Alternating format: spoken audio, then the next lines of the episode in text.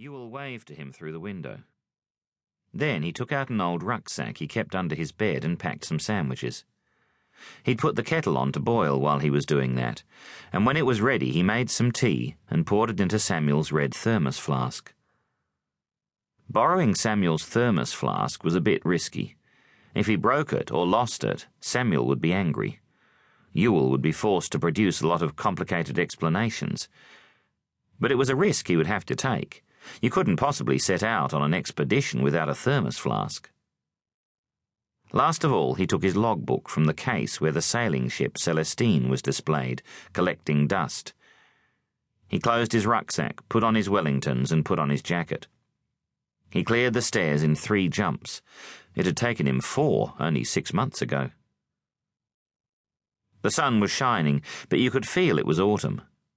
To get to the forest as quickly as possible, Joel decided that the Red Indian chief Geronimo was lying in ambush with his warriors behind the Cooperative Society's warehouse.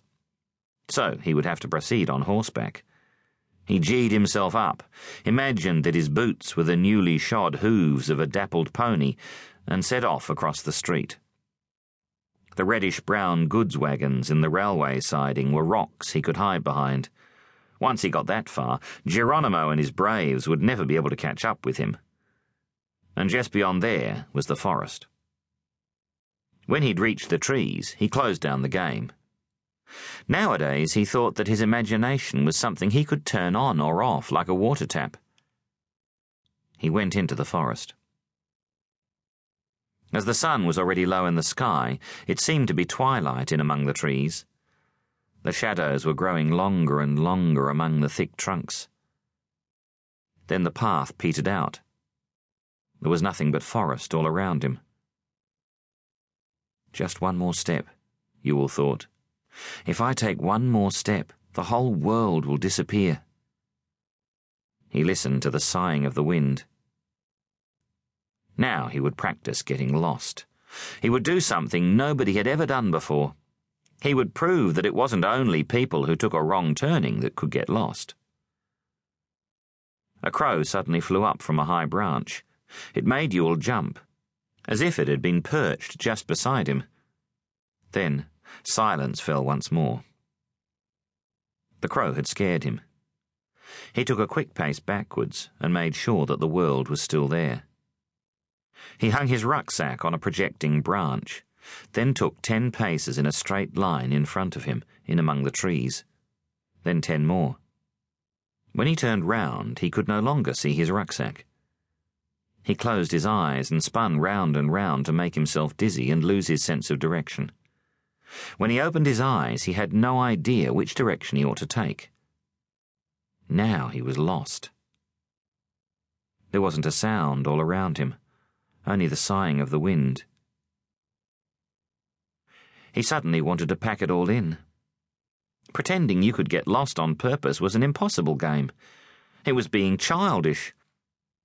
And somebody who would soon be twelve years old couldn't allow himself to indulge in such silliness. It struck Joel that this might be the big difference. That he would no longer be able to make believe. He located his rucksack and returned to the road. He thought more about whether it would have been better if he'd been born a girl instead of a boy. What would be best, a Joel or a Joella? Boys were stronger, and the games they played were more fun than those played by girls. When they grew up, they had more exciting jobs. Even so, he wasn't sure. What was really best? Having a beard that smelled like fox fur? Or having breasts that bounced up and down inside your jumper, giving birth to children, or making children, tickling, or being tickled.